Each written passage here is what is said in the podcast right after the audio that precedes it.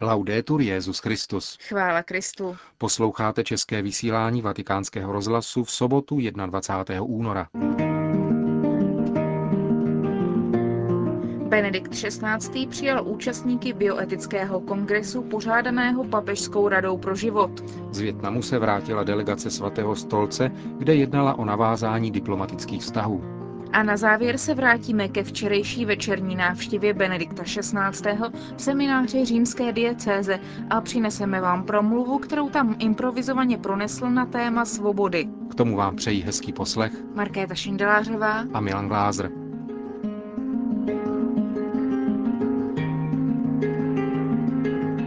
Zprávy vatikánského rozhlasu. Vatikán. Připomínkou starobrněnského Augustiniána Gregora Johana Mendla zahájil Benedikt XVI. dnešní promluvu k účastníkům plenárního zasedání Papežské akademie pro život. Jak řekl svatý otec, od chvíle, kdy tento zakladatel genetiky objevil zákonitosti dědičných vlastností, věda vykonala ohromné kroky v porozumění jazyku biologické informace. Nové poznání umožňuje diagnostiku genetických onemocnění i jejich léčbu. Vyzdvihl papež pozitivní roli genetiky. Oblast výzkumu je stále velmi otevřená a každý den se otvírají nové horizonty, do značné míry neproskoumané. Úsilí vědců v této tak tajemné a vzácné oblasti si zaslouží zvláštní podporu. Spolupráce mezi různými vědami je totiž nezbytným základem, který nesmí chybět, aby se dosáhlo výsledků, jež jsou účinné a zároveň představují pro lidstvo autentický pokrok. Tato komplementárnost dovolí předejít riziku rozšířeného genetického redukcionismu, který stotožňuje lidskou osobu výlučně s odkazy na genetickou informaci a její interakci s životním prostředím. Benedikt XVI. zdůraznil, že člověk je vždy víc než to, co tvoří jeho tělo, protože nese sílu myšlenky, která je vstažena k pravdě o sobě a o světě. Proto početí člověka není nikdy pouhou reprodukcí nového individua, jak k tomu dochází v přírodě. Každý člověk je novým stvořením. Chceme-li vstoupit do tajemství lidského života, je tedy nezbytné, aby se žádná věda neizolovala ani nepředstírala, že má poslední slovo. Musíme sdílet společné povolání k pravdě navzdory různosti metodologií a obsahů vlastních každé vědě. Papež zmínil také další téma zasedání Papežské akademie pro život – eugeniku. Jak připomněl, nejde o novou věc, níbrž o praktiku užívanou autoritativními režimy jako prostředek diskriminace a násilí na některých národnostních skupinách. A jako taková byla odsouzena ve Všeobecné deklaraci lidských práv. Dnes dostává eugenika novou podobu. Není nástrojem rasistických teorií, ale vkrádá se do nové mentality a pojetí lidské důstojnosti, založené na individuálním přání a právu.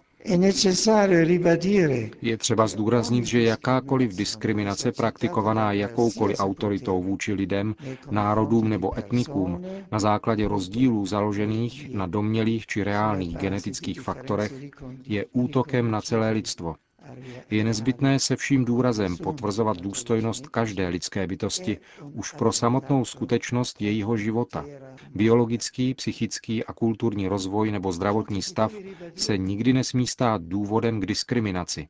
Je naopak nezbytné utvrzovat kulturu přijetí a lásky, která se projevuje konkrétní solidaritou k trpícímu a odstraňuje bariéry, které společnost často staví tomu, kdo je postižený či zatížený některou patologií, nebo ještě hůře, když přistupuje k selekci a odmítnutí života jménem abstraktního ideálu zdraví a fyzické dokonalosti.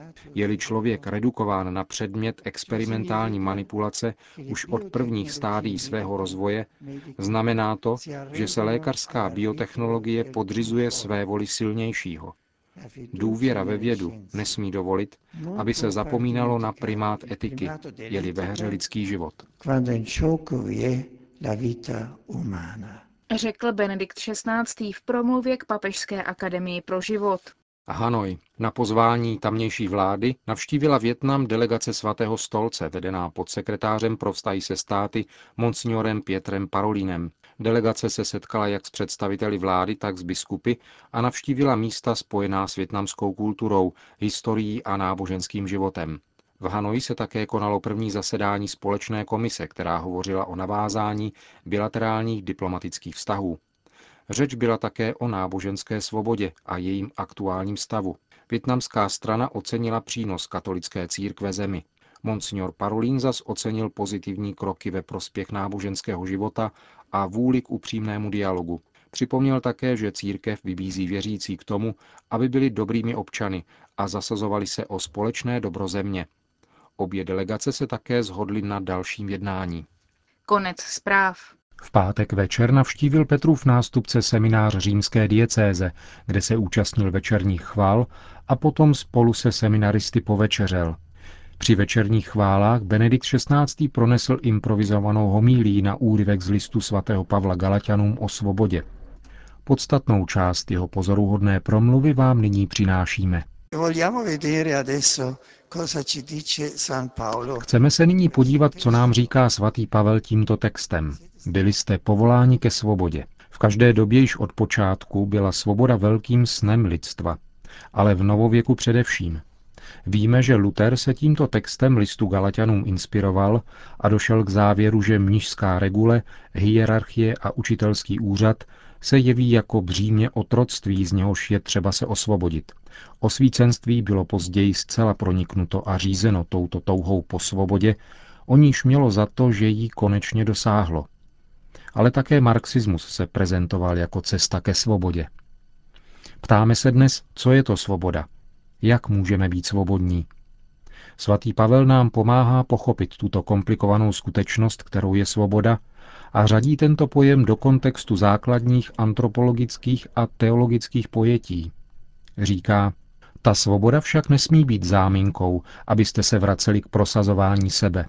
Spíše si navzájem posluhujte láskou. Před chvílí váš rektor řekl, že tělo není tělem ve vlastním smyslu, ale v jazyce svatého Pavla je výrazem absolutizace vlastního já, které chce být vším a vzít si všechno. Absolutní já, které nezávisí na ničem a na nikom, jak se zdá, skutečně a definitivně vlastní svobodu. Jsem svobodný, pokud na nikom nezávisím, pokud mohu činit všechno, co chci. Ale právě tato absolutizace vlastního já je o ním tělem, to znamená degradací člověka a nikoli dosažením svobody. Libertinismus není svoboda, nýbrž spíše selháním svobody. Pavel se odvažuje předložit silný paradox. Navzájem si posluhujte láskou. To znamená, že svoboda se paradoxně uskutečňuje službou. Stáváme se svobodnými, pokud jsme si navzájem služebníky. Pavel tak podává celý problém svobody ve světle pravdy o člověku. Redukovat se pouze na tělo, zdánlivým pozvednutím se na úroveň božství, jenom já jsem člověk, vede ke lži. Protože ve skutečnosti tomu tak není. Člověk není absolutnem, jako by se já mohlo izolovat a jednat pouze podle vlastní vůle. To odporuje pravdě našeho bytí. Naší pravdou je především, že jsme tvorové, stvoření Bohem a žijeme vztah ke stvořiteli. Jsme bytosti mající vztahy. Pouze přijmeme-li tuto vztahovost, vstupujeme do pravdy. Jinak upadáme do lži, která nás nakonec ničí. Jsme tvorové a tudíž závislí na stvořiteli. V době osvícenství měl zejména ateismus za to, že jde o závislost, od níž je třeba se osvobodit. Tato závislost by však byla fatální pouze v případě, že by Bůh stvořitel byl tyranem a nikoli bytím dobrým, kdyby byl stejný jako jsou lidští tyrané. Jestliže nás však stvořitel miluje a naše závislost je existencí v prostoru jeho lásky, pak v takovém případě závislost je svobodou. Tímto způsobem jsme totiž ve svobodě stvořitele. Jsme sjednoceni s ním, s celou jeho realitou a celou jeho mocí. Toto je tedy první bod. Být stvořeni znamená být stvořitelem milování, existovat v tomto vztahu lásky, kterou nám on dává a kterou nás předchází. Odtud se především odvíjí naše pravda, která je současně povoláním k lásce. Však tato stvořená vztahovost v sobě zahrnuje také jiný typ vztahů. Existujeme ve vztahu k Bohu ale zároveň jsme jako lidská rodina také vstaženi jedni k druhým. Jinými slovy, lidská svoboda je z jedné strany bytím v radosti a v rozsáhlém prostoru lásky boží, ale zahrnuje v sobě také být jedni s druhými a pro druhé. Neexistuje svoboda proti druhému. Pokud absolutizují sám sebe, stávám se nepřítelem druhého. Nemůžeme užít spolu a celý život se stane krutým a troskotá. Pouze sdílená svoboda je lidskou svobodou. Společným bytím můžeme vstoupit do symfonie svobody. Toto je tedy další bod velké důležitosti. Pouze přijetím druhého, přijetím i zdánlivého omezení, které plyne pro moji svobodu z respektu vůči svobodě druhého, pouze začleněním se do sítě závislostí, která z nás v posledku vytváří jedinou rodinu, vydávám se na cestu ke společnému osvobození. Ukazuje se tady velmi důležitý prvek. Co je měřítkem sdílení svobody? Vidíme, že člověk potřebuje řád, právo, aby tak mohl realizovat svou svobodu, která je svobodou žitou společně. Jak můžeme nalézt tento spravedlivý řád, ve kterém nikdo nebude utlačován, ale každý bude moci přispět do tohoto koncertu svobod? Neexistuje-li společná pravda o člověku, jak ji zjevuje Bůh, zbývá jenom pozitivismus a vynořuje se pocit něčeho, co je vnucováno i násilím. Odtud vychází vzpoura proti řádu a právu, jako by snad šlo o nějaké otroctví. Můžeme-li však najít řád stvořitele v naší přirozenosti, řád pravdy, který dává každému jeho místo, mohou řád a právo být skutečnými nástroji svobody proti otroctví egoismu. Vzájemná služba se stává nástrojem svobody. Všichni pravděpodobně znáte krásná slova svatého Augustína. Dilige et fac quod vis. Miluj a čin, co chceš. Co říká Augustín, je pravda, pokud chápeme dobře slovo milovat. Milujme a čiňme, co chceme, ale přitom musíme být skutečně proniknuti společenstvím s Kristem, být stotožněni s jeho smrtí a vzkříšením, sjednocení s ním ve společenství jeho těla. V účasti na svátostech, v naslouchání božímu slovu, vstupuje skutečná božská vůle, božský zákon do naší vůle. Naše vůle se stotožní s jeho vůlí a stanou se vůlí jedinou. A tak budeme skutečně osvobozeni. Budeme moci skutečně činit, co chceme, protože budeme chtít s Kristem, chtít v pravdě a spolu s pravdou. A nakonec po všech těchto krásných věcech opět ve zmíněném listu nacházíme i náznak jistého poněkud smutného stavu společenství Galatianů, když svatý Pavel říká, jestliže se však mezi sebou koušete a požíráte, dejte pozor, abyste jeden druhého nepohltili. Nechte se vést duchem. Zdá se, že v tomto společenství, které už nekráčelo cestou společenství s Kristem, ale cestou zevnějšího zákona, vyskytují se také hádky, a svatý Pavel praví, stáváte se šelmami, když jeden kouše druhého. Poukazuje tím na polemiky, které vznikají tam, kde víra degeneruje na intelektualismus a pokora je nahrazena arrogantním nárokem vlastní nadřazenosti nad druhými.